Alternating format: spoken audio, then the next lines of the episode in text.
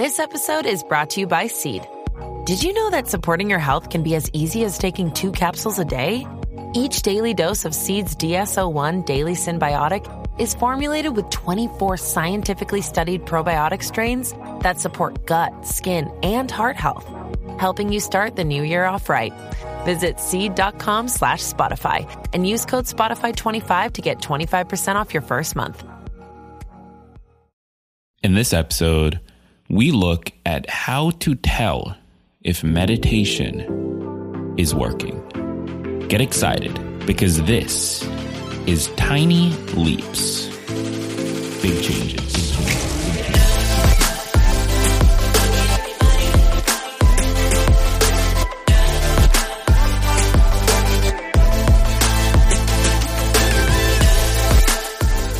Welcome to another episode of Tiny Leaps, Big Changes, where I share simple strategies you can use to get more out of your life.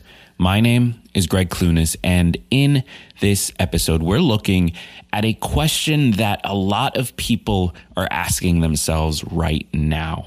We've all been told over and over and over again that if we want to truly truly see the benefits of personal development, if we want to see the value of connecting with ourselves and take control of our life and our situation and our reactions to things, then we've got to start meditating. This is one of the most commonly given pieces of advice in personal development. And it's something that I'm a big advocate for. I'm literally in the middle, well, really the end of a meditation challenge right now. For the last 20 days, I have led 150 people through a daily meditation with some partners, some coaches, and, and other people that are a part of this. But the point is, I'm a fan of meditation. I'm sold on it. But a lot of people who get into meditation, who are new to meditation, it can be difficult to get sold on. It can be difficult to see the value of it because it's not something that you can very clearly connect with immediately. Some people do. Some people sit down and they have their five minute, 10 minute, 15 minute meditation and they feel great afterwards. And that's phenomenal for those people, but that's never been my experience. And I'm willing to bet that that's not your experience either. And so, for those of us where meditation and any mindfulness practice, whether it's journaling or, or yoga or, or breathing exercises, whatever it might be, for those of us where we don't immediately see the, the benefit, it can be hard to keep going, it can be hard to stick with it. And so, what I wanted to do for today's episode is hand the mic over, figuratively, to a friend of mine. Her name is Liv Bowser. She is the founder of Liberate Studio, the first mental fitness studio out there. It's literally like an online gym. Think Peloton for your brain. It, it's actually kind of wild. It's, it's such an awesome idea, and she's doing phenomenal things. I recently had the chance to sit down with her as part of the weekly interviews that I'm doing for the TLBC Plus community. That's the paid subscription program for this podcast. And that episode is out right now, the full 45 minute interview, all about mental fitness, how to practice it, whether or not things like meditation truly work, how to measure it. We had a phenomenal conversation about the work she's doing in this space. But one of the pieces of that conversation that I really loved and I, I, felt I needed to pull it out and share it with you is when we talked about how to measure meditation, how to measure mindfulness activities, how to measure our mental fitness. How do we tell whether or not this stuff is working for us? Because we may not always be able to feel it immediately. We may not be able to see it as clearly as when we go to the gym and we lift a bunch of weights and our biceps are swollen. Like we may not be able to, to feel that in the same way but there are ways that we can get the value out of it and we can come face to face with that value. And that's what Liv shares in the clip that I'm going to play for you today. Now, again, this clip comes from a longer interview that is exclusive to members of the TLBC Plus community. Now, what is TLBC Plus? Well, we all know that there's a better version of ourselves out there somewhere but it's hard to find the motivation and support needed to get us from where we are now to where we want to be. The self development process is a mess and it can be mind numbingly hard to find the resources you need. And when you do finally find them, most personal development products are super expensive with little to show for it. And it's also difficult for people who want to improve their lives to connect with others going through similar experiences. All of this is to say that you're probably not getting the support you need to succeed in improving your situation. Well, I want to change that. TLBC Plus is a community for people who want more out of life than just getting by each day. We're here for anyone looking to live a more fulfilled life dominated by purpose, meaning, and choice. As a member, you'll get access to weekly members only interviews here on this podcast with experts in self improvement, behavior change, habits, and so much more. You'll also get access to an exclusive community where members can connect, build their network, and learn from each other's wins, struggles, or failures. And finally, you'll be able to download guided resources like the habit tracker worksheet and the goal setting guide to help you gain new insights into yourself and your actions. So if you're ready to finally take control of your life and supercharge your success and self improvement, then head over to www.tlbc.co slash join and become a subscriber today. That's www.tlbc.co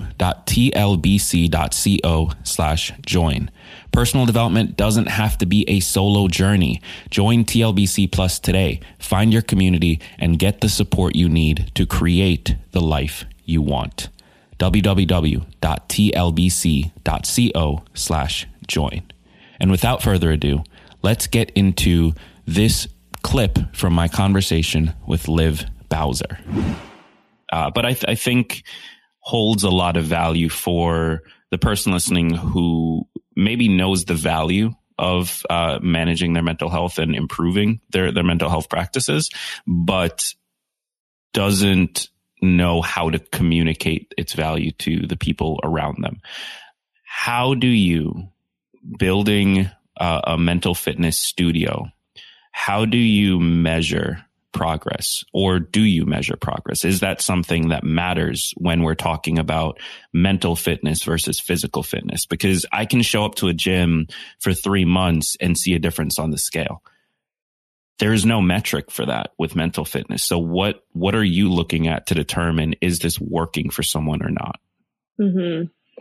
That's a great question. I mean, it's definitely more, it's more personal, right? It's more subjective. Mm-hmm. And I don't walk down the street and people don't say like, oh my gosh, you look so good. Have you been meditating or you look so calm? Have you been journaling? If only that was the world we lived in. I know. I mean, they should, honestly, but um, it, it definitely is more internal. But what we do with our corporate partners, we work with a lot of different teams. And if someone signs on for a program, everyone submits an intake form at the beginning of the program and then takes that same form again at the end of the program.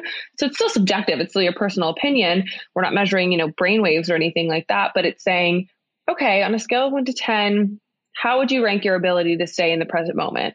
How would you rank your ability to face your fears? How would you rank your confidence? Things like mm-hmm. that. And then also asking yes or no's like, do you have the tools you need to exercise gratitude? Do you have the tools you need to be resilient?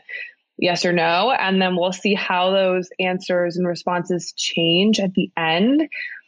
And we see huge lifts because whether, whether, you know, if you were like measuring it on a, on a data driven scientific scale, whether they actually went from a three to a 10 and their ability to stay present isn't the point. The point is that they feel so much more capable. Mm. They feel like a 10.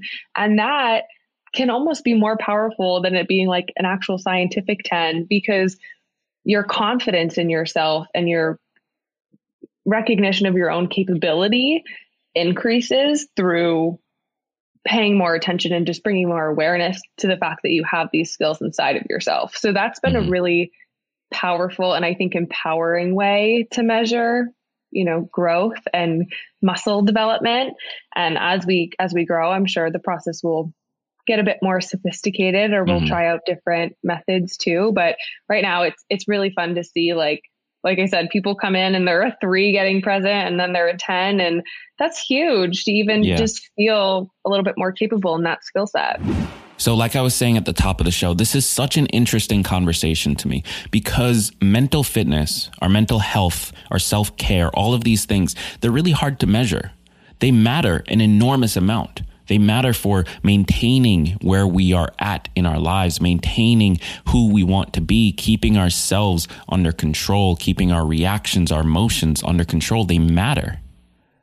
But they're really hard to measure. And because they're hard to measure, a lot of people don't stick with them. This approach of measuring that Liv is, is using with Liberate is actually phenomenally effective. It, and it's very simple. It's something you can employ in your own life as well.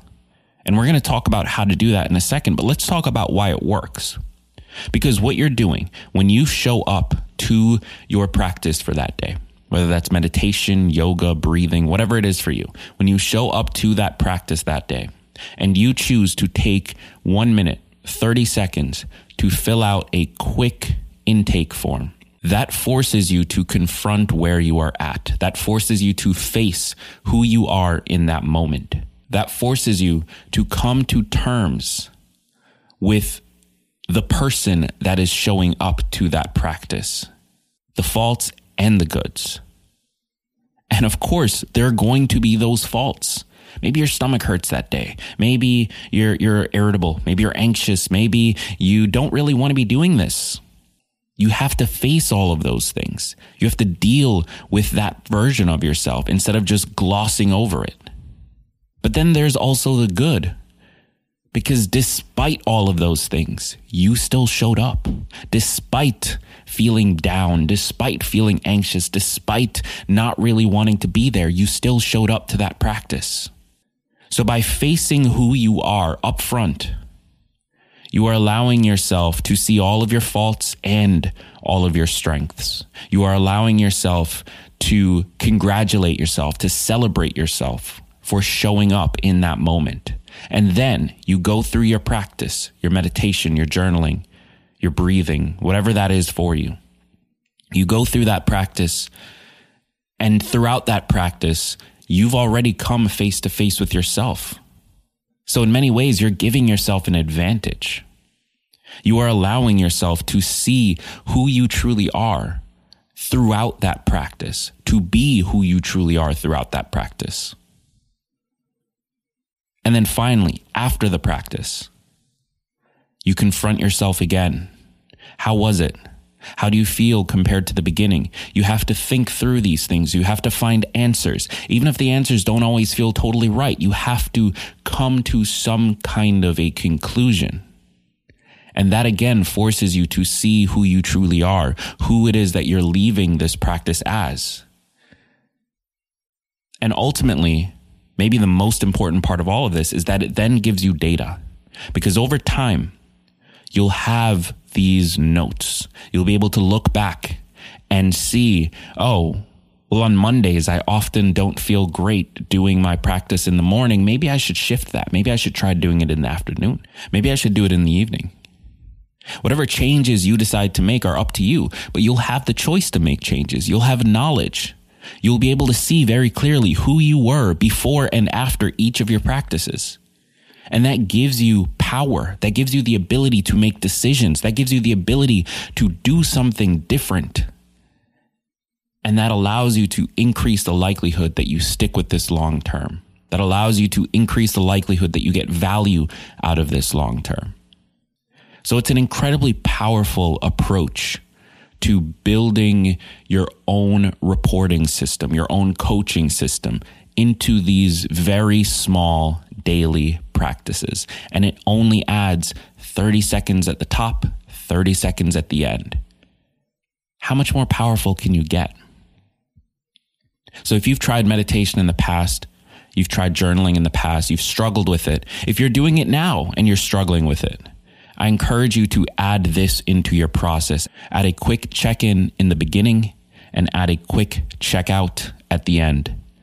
Connect with yourself, write something down somewhere, answer a simple question, and allow yourself to face who you truly are so that you can appreciate who you truly are because you are special and you are incredible.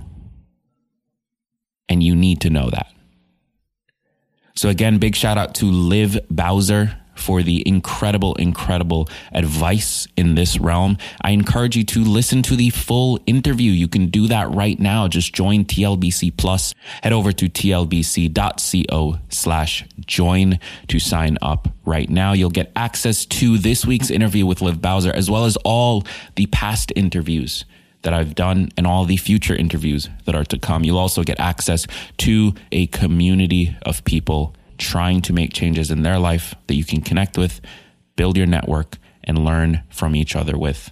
And finally, you get access to the guided resources and all of this for less than what it would cost you to get two cups of coffee. Isn't that insane? I think that's insane. Head over to tlbc.co slash join to sign up now, or just click the link in the description of this episode. And until next time, thank you for being here. I've been Gregg Clunis, and remember, that all big changes come from the tiny leaps you take every day.